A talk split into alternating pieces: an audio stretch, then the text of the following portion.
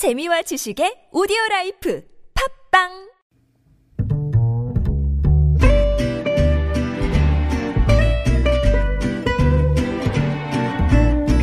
Good evening, everyone. Welcome to the evening show. 접속 불가. 2000년 초까지 국민 SNS로 사랑받았던 싸이월드가 오늘 실검에 올랐습니다. 갑자기 홈페이지에 접속이 안 된다는 거였는데요. 누리꾼들은 아직 사진들을 다 백업하지도 못했는데 내 20대의 다이어리가 전부 날아가 버렸다 라면서 홈페이지만이라도 좀 열어달라고 하고 있는데 경영 악화 때문에 다음 달 폐쇄는 막을 수 없을 것 같습니다. 어, 방금 20년간 싸이월드와 함께 했는데 사이트 먹통에 내 가슴도 먹통이 됐다라는 문자도 들어왔는데요. 먹먹한 분들 다 모이십시오. 김지윤의 이브닝쇼 시작합니다.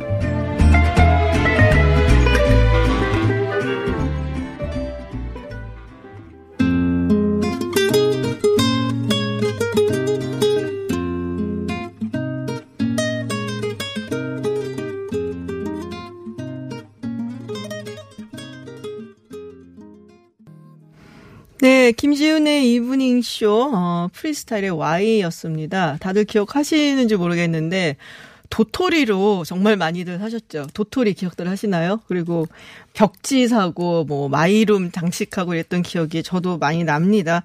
저는 사실 그때 외국에 있었기 때문에 이 싸이월드라는 정말 신문물을 접하고 어, 친구들하고 이제 외국에 있는 한국에 있는 친구들하고 같이 막 이제 교류도 하고 그랬던 기억이 나는데 어, 아쉽네요. 진짜 청춘이 사라지는 것 같은. 그 당시도 청소는 아니었던 것 같은데 어쨌든 네 젊은 시절이 좀 사라지는 것 같은 기분도 들고 네 공감하시는 분들 최소 30대 후반 뭐 그렇게 보고 있습니다. 네. 어, 웃는 여자 다 이뻐라고 하신 어, 우리 청취자분 싸이월드 안 그래도 마음이 아픈데 노래까지 슬퍼요. 그렇죠? 공감하시는 거 보니까 30대 후반 최소 그렇게 보고 있습니다. 네, 월요일, 어, 매주 월요일부터 금요일까지 6시 20분부터 8시까지 생방송으로 진행되는 김지윤의 이브닝 쇼입니다. 유튜브에서 TBS FM 검색하시면 보이는 라디오로도 함께 하실 수 있고요. 또 문자로도 방송 참여하실 수 있습니다. 50원의 유료 문자 샵 0951로 보내주시면 되고요. TBS 앱 그리고 카카오톡은 무료입니다. 인별그램도 새롭게 만들었으니까 많이 방문해 주세요. 골뱅이 TBS underbar 이브닝 쇼로 검색하시면 초대 손님 사진도 있고요. 굉장히 다양한 방송 제작 소식을 만나보실 수 있습니다. Welcome to Unfiltered. North Korea's latest CNN was given 미국 오하이오 일본의 백색 국가 명단 should be on the air 국내외 소식을 한 번에 들려듣는 뉴스 서울 타임즈 네, 서울 타임즈 시간입니다. 어, 어제는 온종일 KBS와 유시민 노무현재단 이사장 기사로 좀 시끄러웠는데 오늘은 또 윤석열 검찰총장 그리고 별장 성접대 의혹의 윤중천 씨 어, 실검에 올랐습니다. 지금 뭐 조국 장관 사태가 2개월이 넘게 진행이 되고 있는데 이게 뭐 보도가 홍수처럼 쏟아지니까 따라잡기 힘드신 분들 많으실 거예요. 어, 이브닝 쇼 서울타임즈 식구 두 분 모셔서 이야기 좀 들어보겠습니다. 장용진 아주경제 법조팀장 그리고 박정호 오마이뉴스 기자 나오셨습니다. 안녕하세요. 네 안녕하세요 어쨌든 두 분도 싸이 시대 시- 세대시죠? 예, 저는 싸이월드가 네. 한참 전성기였죠. 네. 아, 그러시고요. 박정호 기자 잘 저도. 썼었죠 어, 아니 전 잘 압니다 저도 아세요? 예, 예 어. 그럼요 싸이월드 그막 방 꾸미고 막 그랬던 기억이 있는데 네네. 그게 사라진다고 하니까 정말 아까 말씀하신 것처럼 제 삶의 일부가 날아간 것 같아요 음. 어, 떻게 할지 모르겠네요 그 사진 다 백업하셨어요? 아 어떤 사진인지 모르겠어요 아, 한번 찾아봐야겠어요 안 들어가 봐서 사실은. 네, 선생님 너무 안 오래됐어요. 꽤 됐어요. 네, 그래서 맞아요. 네. 한동안 방치가 돼 있었던 것 같은데 그러니까요 그 여파로 인해 가지고 음. 그러니까 점점점 수익성이 악화됐던 모양이에요. 그- 그렇겠죠. 경영 악화로. 근데 누구 말로는 그래요. 세계 최초의 SNS는. 맞아요. 네. 정말 그 우리가 정말 그 좋은 소재를 가지고 이게 세계적으로 이렇게 키우지 못했다니 좀 아쉽기도 합니다. 그렇죠. 예, 알겠습니다. 다들 이렇게 아쉬운 마음을 가지고 싸이 세대다 최소 30대 후반 제 생각에 네 아니신가 봐요, 박정희 기자님. 어, 넘습니다. 저- 넘어요? 예, 제가 오, 동안이어서 그렇죠. 그러시구나. 나이는 아, 좀 있습니다. 그러시구나. 네, 우리 어, 모두 도토리의 기억을 되살리면서 오늘 이야기 좀 나눠보도록 하겠습니다. 아침에 이 한겨레 20일 보도죠. 굉장히 시끄러웠어요. 꼭 새벽에 이런 게 네. 나와갖고. 네, 이제 어쨌든 그 윤석열 검찰총장 그리고 윤중천 씨 관련 어떤 내용인지 어, 좀 간략하게 좀 설명을 좀 해주세요. 예, 윤중천 씨 다들 기억하실 겁니다. 건설업자인데요. 김학의 전 법무부 차관의 스폰서였죠. 네네. 그래서 김학의 전 차관 그 원주 별장에서 성접대했다. 뭐 그 영상이 공개가 네네. 되면서 어, 논란이 됐다가 2013년 당시에는 뭐 그냥 무혐의 처리됐다가요. 결국에는 이번에 구속 기소가 됐죠. 음. 윤중천 씨도 마찬가지고요. 그렇게 됐는데 이게 한겨레 보도는 뭐냐면 이번에 검찰 과거사의 진상조사단이 조사를 해봤더니 윤중천 씨 1차 수사 기록에서 2013년이죠. 네. 그때 윤석열 이름 석자가 나왔다는 거예요. 자료에서 네. 뭐 다이어리나 명함이나 뭐 이런 전화번호 이런 데서 나왔다는 겁니다. 그래서 이 진상조사단이 이번에 윤석열 씨, 아, 그 윤중천 씨를 불렀다는 겁니다. 확인해 보려고. 불러서 조사해 봤더니 맞다. 아, 윤석열 어 그 접대했다 이렇게 얘기가 나온 네, 거예요. 여기서 근데 사실 좀 조심해야 되는 게 윤중천 하면은 딱 떠오르는 게 성접대인데 네. 여기서 성접대는 아니고 그냥 접대를 했다라는 얘기가 그렇습니다. 있었다라는 거죠. 빼고 봐줘야 됩니다. 예, 접대입니다. 좀 그래서 원주 별장에서 접대를 했다. 예. 이렇게 한겨레가 보도를 했습니다. 근데 대검에서 즉각적으로 반박을 했어요. 윤석열 총장도 상당히 강한 어조로. 그러니까, 네. 그러니까 이게 한겨레 기사 취지가 뭐냐면 이렇게 아 진상 조사단이 윤석열 이름을 확인해서 어, 보고서 써서 올렸는데 네. 이게 결국에는 진실 여부에 대한 조사 한 차례 없이 음. 사실관계 확인 없이 그냥 묻혔다는 거예요. 그러니까 이걸 지적하고 그 있는 거죠. 조사, 그 과거사 조사 진상조사위원회가 있었고요. 그 밑에 네. 조사단이 있었어요. 네. 그러니까 조사단에서 이 내용을 일- 하나하나 확인해야 되는데, 그러니까 실제로 이게 정말 같든 안 같든 확인을 해야 되는데 그 확인 절차 조- 없이 그냥 조사를 끝내버렸다. 음. 이 점을 이제 지적을 한 거죠. 근데 문제는 여기서 이제 윤석열 총장은 그 확인했다 안 했다의 문제가 아니라 이거 누가 보더라도 확인했다 안 했다의 문제가 아니고 이거 윤석열 총장 접대를 받았냐 안 받았냐의 문제 돼 버렸잖아요. 근데 윤 총장이 이렇게 얘기했잖아요. 그러니까 건축 건설업자의 대접을 받을 정도로 내가 음, 막 살지 대충 살지 않았다. 않았다. 네. 세게 얘기를 했고 대검에서도 뭐 즉각적으로 반박을 하면서 법정 대응까지 이야기를 한 상황인데 사실 그 얘기가 나오고 있어요. 이게 벌써 한 7개월 전 얘기란 말이에요. 이 조사단이 네. 조사를 하고 했던 게 그러면은 윤석열 검찰총장이 검찰총장이 되기 전이고 그렇다면 당시에 만약에 검찰총장이 된다고 이제 했을 때 한 2개월 전에 이미 진행이 됐을 때 민정수석이었던 조국 수석은 무엇을 했던 것이냐? 청와대에서 고- 보고가 안 들어갔던 것이냐 그렇다면 청와대는 음. 덮은 것이냐 뭐 이런 얘기까지 나오면서 자유한국당 측에서는 공격을 하고 나섰단 말이에요. 왜 지금 이 시기에 터졌냐? 뭐 이런 얘기들이 나오고 있는데요. 우선 이걸 취재한 기자는 네. 취재가 됐으니까 보도한 거다. 뭐 이렇게 주장을 하고 있습니다. 그렇게 얘기를 했고요. 기사 쓴 기자는 얘기를 네. 했고요. 뭐 조국 장관 같은 경우는 오늘 법무통에서 입장을 냈어요. 당시 민정수석실 차원에서 해당 보도 내용에 대한 점검을 했지만 사실이 아니라고 판단했다. 네. 이렇게 내용을 어, 얘기를 했고, 근데 청와대는 조금 얘기가 좀 달라요. 청와대는 이게 모르겠다. 아, 인사 검증의 사실관계 여부에 대해 얘기 드리, 얘기해 드린 바 없다라는 그런 입장. 그러니까 잘 아, 모르고 어, 어떤 근거로 대검에서 민정수석실이 이 별장 접대 의혹을 사실 무근으로 판단했다고 얘기인지 모르겠다. 그러니까 조금 뉘앙스가 좀 다른 여기서 우리가 좀 부분이죠. 짚고 넘어가야 네. 되는 게 민정수석실이 모든 걸 다 알고 있는 데가 아니에요. 상당 부분을 몰라요. 그러니까 이 민정수석실이 왜 우리가 민정수석이 됐느냐면은 옛날에 군부에서 통치를 할 때 군부에서 이게 그 기무사가 있고 그다음에 그 국정원 암기부 같은 게 있잖아요. 이게 이게 이제 그 권력기관을 통제하는데 그 권력기관이 민정까지도 통제할 수 있는 통로로 만들어 둔 게 민정수석실이었거든요. 그렇기 때문에 이게 그래서 그때는 많은 정보를 가지고 있었지만 현재로서는 그렇게 많은 정보를 가졌다고 보기 어려요. 그래서 그래도 어쨌든 민정실은 민정 라인은 검증을 하는 아니, 곳이잖아요. 아니 검증을 아무리 네. 한다고 하더라도 본인들이 가지고 있는 정보 가지지 않은 정보까지는 알 수가 없죠. 특히 이거 같은 경우에는 만약에 검찰이 조직적으로 숨기려고 했으면 민정에서 알 수가 없죠. 왜냐?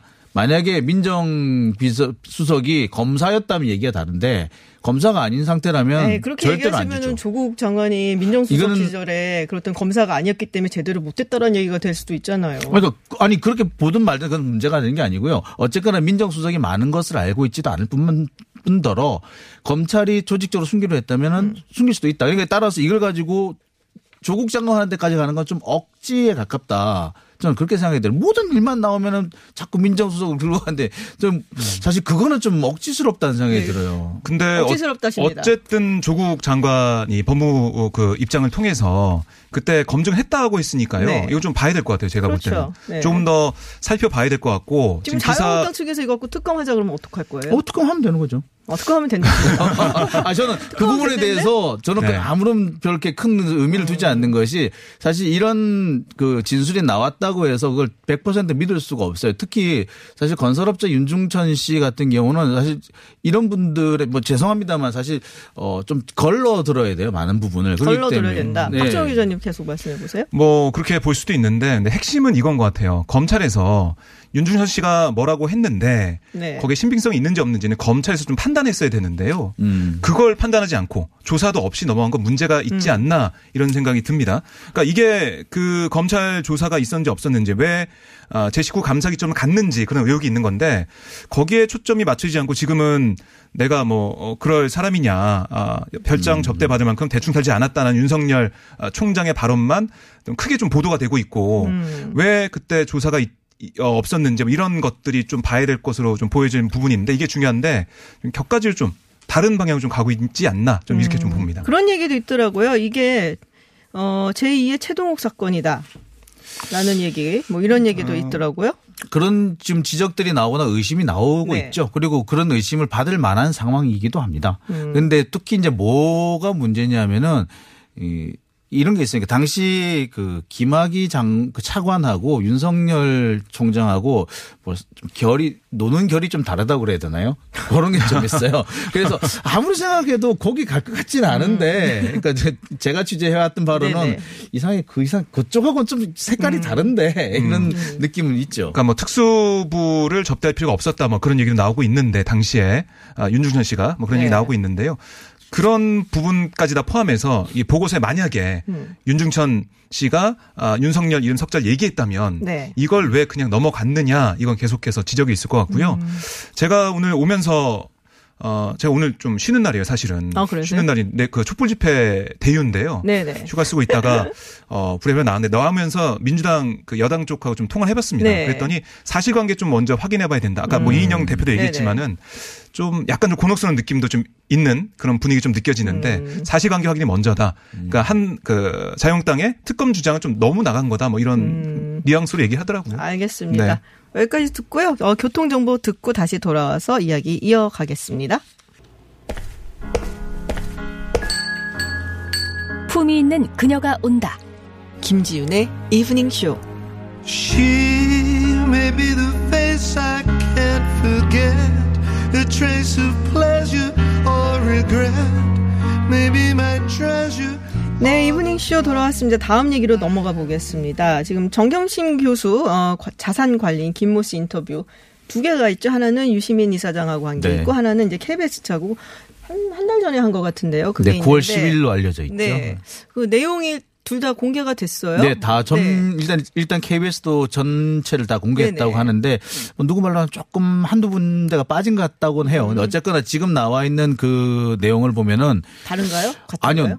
글쎄, 제가 볼 때는 정말 많은 부분이 똑같아요. 그리고 어. 표현까지도 그 똑같은 게 있어가지고 이게 내가 지금 유시민 이사장하고 대화한 걸 들, 읽고 있는, 건지 KBS하고 인터뷰 내용인지 중간에 읽다가 막 헷갈리기도 하고 그랬거든요. 네네. 그 정도로 내용은 똑같습니다. 그렇군요. 그런데도 불구하고 그렇게 다른 내용이 나올 수 있다는 게좀 놀랍긴 하네요. 음, KBS에 들르셨다고. 네, 좀 전에 네. 들러가지고. 지금 분위기가 뭐 좋지는 않다고 제가 들은, 저도 아, 뭐 들었는데. KBS 내부에서는 이제 여러 가지 그렇게 하는 것 같아요. 그러니까 어, 우리가 비판받을 받을 거는 받겠다. 네. 그렇지만 지금 좀 과도한 거 아니냐라는 분위기하고 또 일쪽에서는 한쪽에서는 비판할 거는 어, 비판할 때 하더라도 우리가 하겠다. 어, 이런 분위기도 좀 있는 것 같기도 하고요. 네네. 그리고 사실은 제가 이 과정을 보면서 좀 안타까웠던 게 너무나 다 아는 뻔히 다 아는 그 후배 기자들이라서 네네.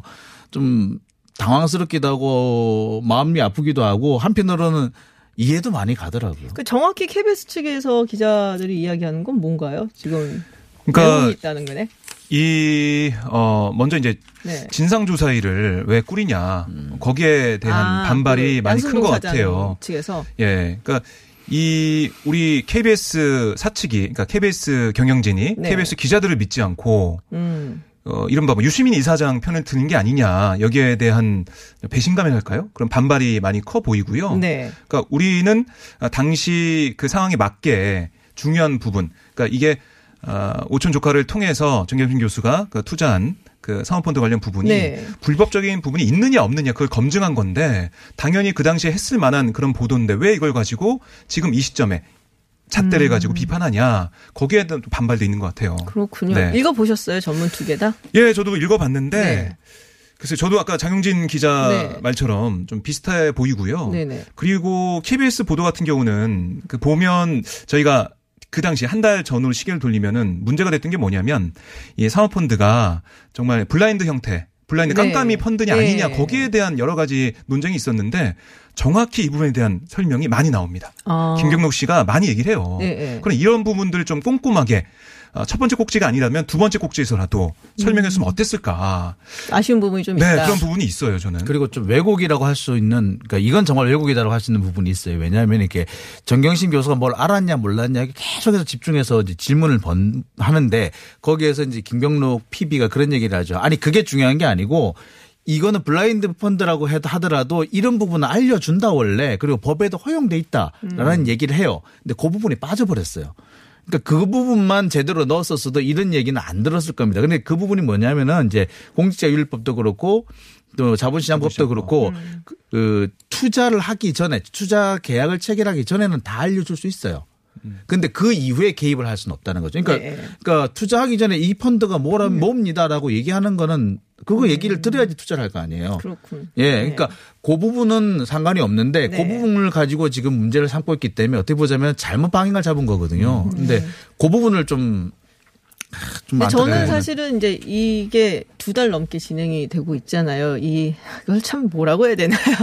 근데 그 제가 맡고 있는 다른 프로그램도 다른 네. 이야기를 못 해요. 이게 조국 대전이라고 하죠. 네. 그래서 아, 이게 참 뭐랄까 다른 소식이 궁금하신 분들도 사실 많이 있으실 거고 그러니까 너무 여기에 이제 매몰되는 느낌도 들고 온 나라가 그래서 기자분들께서 또 이게 약간 경주마 경기 하듯이 왜 우리가 네. horse race라고 얘기를 하잖아요. 그러니까 저는 이 예. 언론 보도 그 관행이 문제라고 보는 게 저는 법조 출입은 하지 않지만 잘 아시겠지만은 법조 출입하시는 예, 법조 팀장님 계시죠 앞에. 네, 그러니까. 이 검찰에서 주는 소스 뭐 그걸 가지고 계속해서 경주마식으로 경쟁하듯이 보도를 단독 하는 거죠. 계속 달면서 네. 어, 계속 보도가 나와요. 그러면은 음. 경쟁사 볼 때 경쟁하게 되고 계속 똑같이 음. 어, 쓰게 되고 이런 부분들이 있지 않습니까, 법조 팀장님? 잠깐만 지금 조금 전에 나온 소식 하나 전해드릴게요. 네. 윤석열 검정 어, 총장이 윤중찬 접대 의혹을 보도한 기자를 서부지검에 고소를 했다는 소식이 막 들어왔고요. 어, 사건 진상을 신속하게 규명할 필요가 있고 그리고 수사 공정성을 위해서 보고는 안 받기로 했다라는 기사 지금 막 들어 속보가 들어왔습니다. 법조팀장님, 네 너무 이게 경주마식으로 보도 경쟁하는 거 아니에요? 아, 뭐 지금 이 정도가 되면 정말 다들 막 가자는 거죠. 지금 음. 지금 뭐 어디 한 군데도 제- 제정신인 데가 없는 것 같아요. 지금 총 총장이 아무리 보고를 안 받아도 이게 총장 의식 안 할 수가 없고요. 지금 총장이 대통령하고 법무부 장관하고 싸우고 있는 상태에서 어느 검사가 총장한테 해가 되는 수- 수사를 할 수 있어요? 못합니다. 아니 지금 기자분들 얘기하는 거예요. 아, 기자도 마찬가지죠. 무슨 뭐 아니요 또 넘어가시려고 지금 기자 언론 얘기를 하고 있는 거예요. 팀장님. 네, 빨리 법조 팀장님. 말씀해 주세요. 예, 저 이 얘기를 하면 참 제가 이제 그 KBS로 관련된 보도를 뭐 이런 태도를 가지고 얘기를 하면서 항상 저는 그 생각이 들었어요. 이게 어 지금 비판하는 이 얘기가 나한테 다시 되돌아오는 칼이겠구나. 그리고 지금도 막 와서 박히고 있구나. 내 가슴에 와서 박히고 있구나 하는 생각을 많이 해요. 그래서 어 나는 과연 어떻게 했나를 좀 반성을 해 봅니다. 그래서 만약에 나였다고 하더라도 이렇게 하지 않았을까?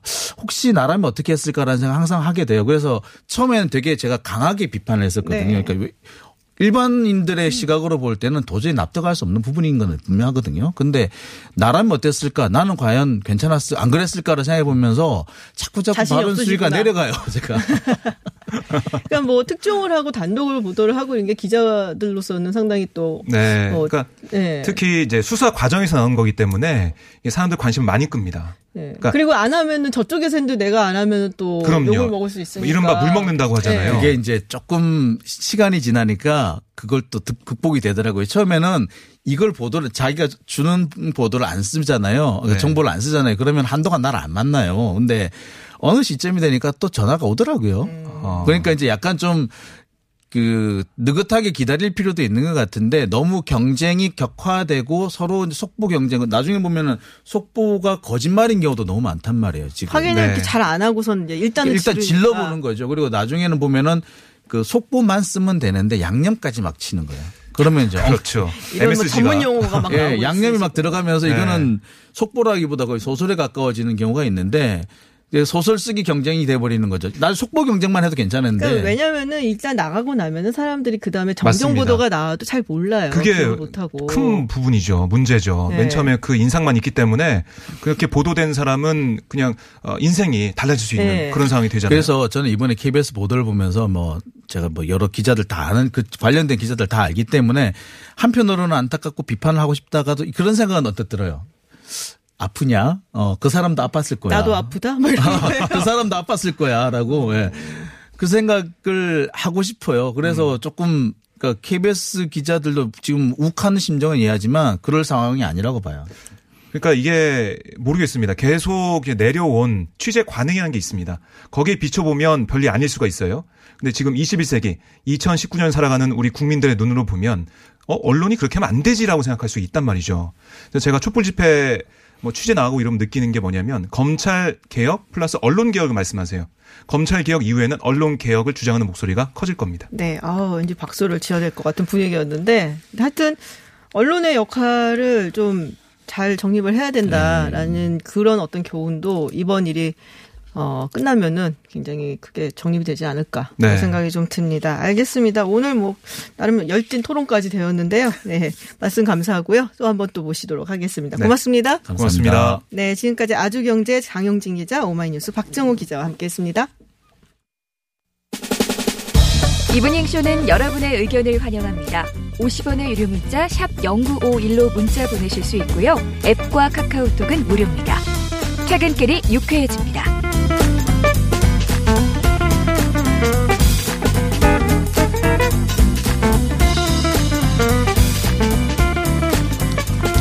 네, 지금 이 시각 해외 핫한 뉴스를 알아보는 서울타임즈 외신 시간입니다. 전주현 캐스터와 함께합니다. 안녕하세요. 네, 안녕하세요. 네, 첫 번째 소식 먼저 짚어보죠. 지금 제일 전 세계가 눈여겨보고 있는 미중 무역 협상.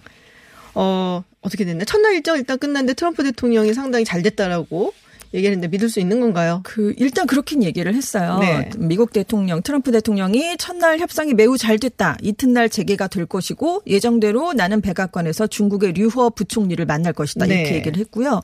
백악관의 한 관리도 아마도 예상보다 더 좋다. 그러면서 협상이 잘 진행됐다 이렇게 얘기를 했는데요.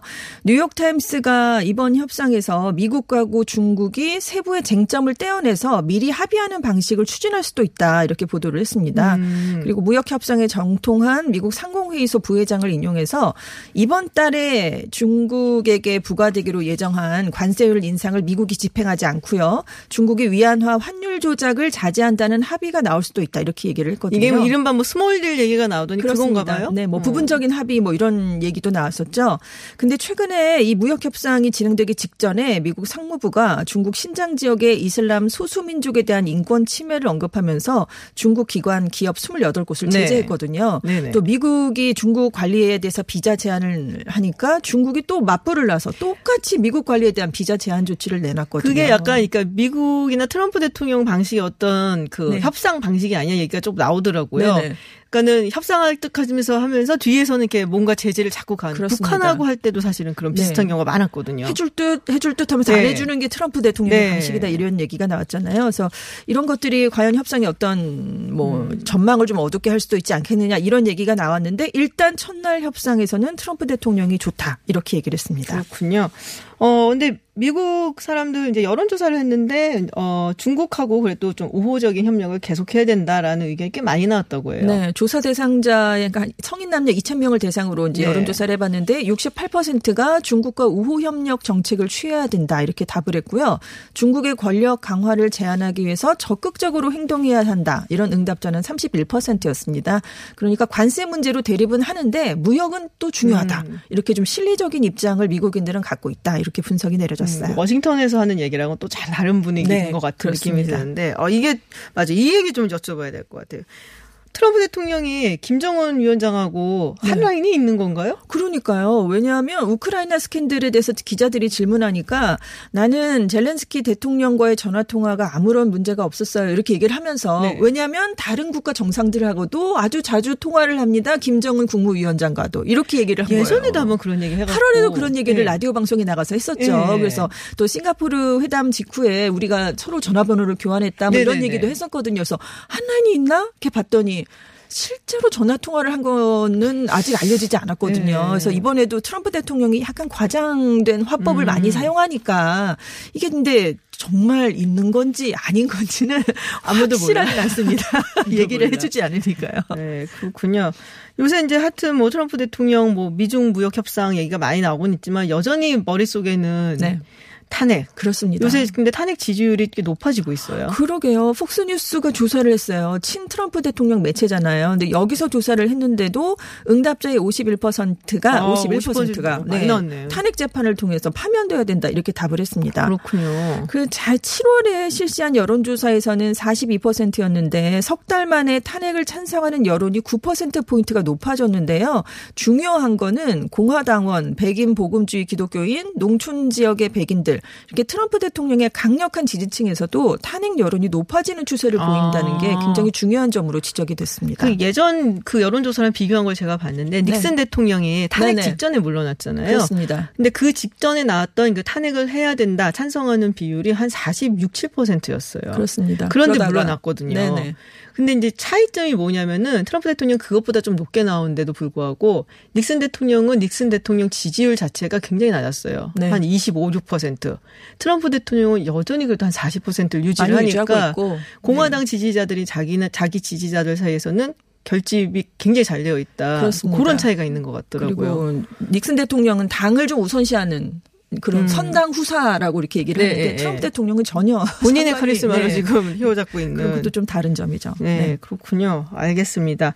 어, 우크라이나 스캔들이 어떻게 보면은 서브 주연이라고 네. 할수 있죠. 젤렌스키 우크라이나 대통령이 오늘 무슨 신기록을 세웠던 얘기가 있어요? 세계 신기록을 세웠어요. 10일에 이제 기자회견을 열었는데 네. 12시간이 넘었습니다. 세계에서 가장 긴 기자회견이다. 젤렌스키 대통령 측이 밝혔는데 내외신 기자가 300명이나 참석을 했어요. 그래서 기자 10명 씩 한 조를 꾸려서 30분간 질의응답을 했는데 물어볼 게 너무 많잖아요. 그렇죠. 네, 이 트럼프 대통령하고 통화도 물어봐야죠. 러시아와 네. 관계도 물어봐야죠. 그래서 회견 시간이 계속 길어졌는데 8시간이 지나니까 세계 최장 기자회견 기록을 경신했습니다. 이렇게 얘기를 했는데 아? 이후에도 4시간이 더 이어져서 그래서 12시간 12시간? 네, 넘게 회견을 진행했다고 합니다. 12시간을 어떻게. 대단하죠. 네. 내용도 사실 궁금하긴 한데 그 내용이 얼마나 길까 제가 엄두가 안 나고 이럴 거고 엄두가 안 나.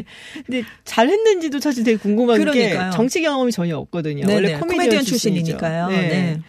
야 옛날에 예전의 기록은 누가 갖고 있었나요? 그러니까 그러면 이 젤렌스키 대통령 측은 이전 기록이 뭐다라고 얘기를 해주진 않았어요. 네네. 근데 이제 우크라이나 언론이 이제 제시를 한 음. 건데 세계 최장 기자회견 이전 기록이 벨라루스의 루카셴코 대통령이 2017년에 세웠던 7시간 20분이었답니다. 아우 그것도 기네요. 네, 2013년에 차베스 전 베네수엘라 대통령이 TV 생중계로 국민과의 대화를 한 적이 있는데 그때는 8시간 6분이었대요. 아. 근데 12시간을 기록한 거니까 훌쩍 넘었어요. 그러게요. 네. 아, 대단 한데요. 알겠습니다.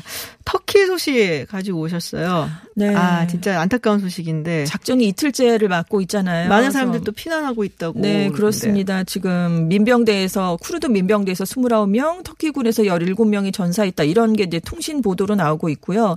교전 지역에서 40명의 주민 사상자가 발생을 했고요. 국경 주민 7만 명이 피난길에 첫날부터 올랐습니다. 아, 그렇군요. 근데 피난민이 앞으로 이 상황이 악화되면 30만 명으로 늘어날 것으로 예상이 되거든요. 근데 문제는 지금 여기에 겨울이 다가오고 있잖아요. 네. 그래서 피난민들이 피난을 가도 쉴 곳을 찾기가 더 어려워질 것이다. 이런 우려가 나오고 있습니다. 그렇군요. 하여튼 뭐 이것 때문에 트럼프 대통령은 뭐 국내에서도 굉장히 네. 많은 비판을 받고 있는 것 같아요. 그렇습니다. 공화당 내에서도 그렇고. 투사구팽이다. 동맹을 벌였다. 네. 동맹 뭐 늘 돈으로 뭐 사려고 한다. 이런 네. 얘기가 많이 나오고 있죠. 아, 참, 뭐 여러 가지 굉장히 복잡한 이야기가 있는데 언제 네. 저희가 한번 시간을 내갖고 그 부분은 터키가 왜 그런가, 미국은 또 트럼프 대통령이 왜 이런 선택을 했을까, 이런 부분에 대해서 좀 이야기를 나중에 나눠보도록 하고요. 네. 마지막 소식으로 홍콩 시위에 우리 따고 네. 주윤발이 등장을 했다고. 주윤발이 온몸에 검은 옷을 입고 검은 마스크를 입은 네. 사진이 홍콩 언론에 등장을 하면서 반정부 시위에 참여를 했다 이렇게 어. 알려진 거예요. 그래서 이제 화제가 굉장히 많이 됐는데 사실 알고 보니까 이게 6월에 찍힌 사진이었다라는 이제 방, 반론 6월이요? 보도들이 나왔습니다. 그러니까 아. 복면 시위법은 지난 5일부터 시행이 됐잖아요. 그렇죠. 근데 6월에 이미 이제 아, 예전에 찍은 사진이니까. 사진이었구나.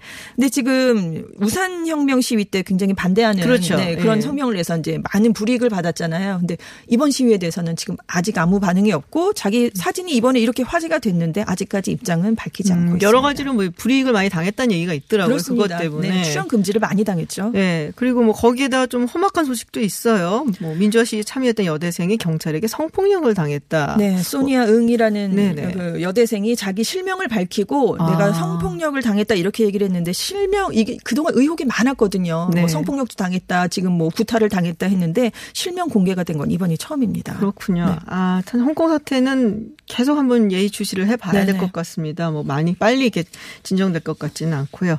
네, 오늘 외신 정리해 주셨습니다. 전주현 캐스터 고맙습니다. 네, 감사합니다. 네, 저는 잠시 후 7시에 김지윤의 픽으로 돌아오겠습니다.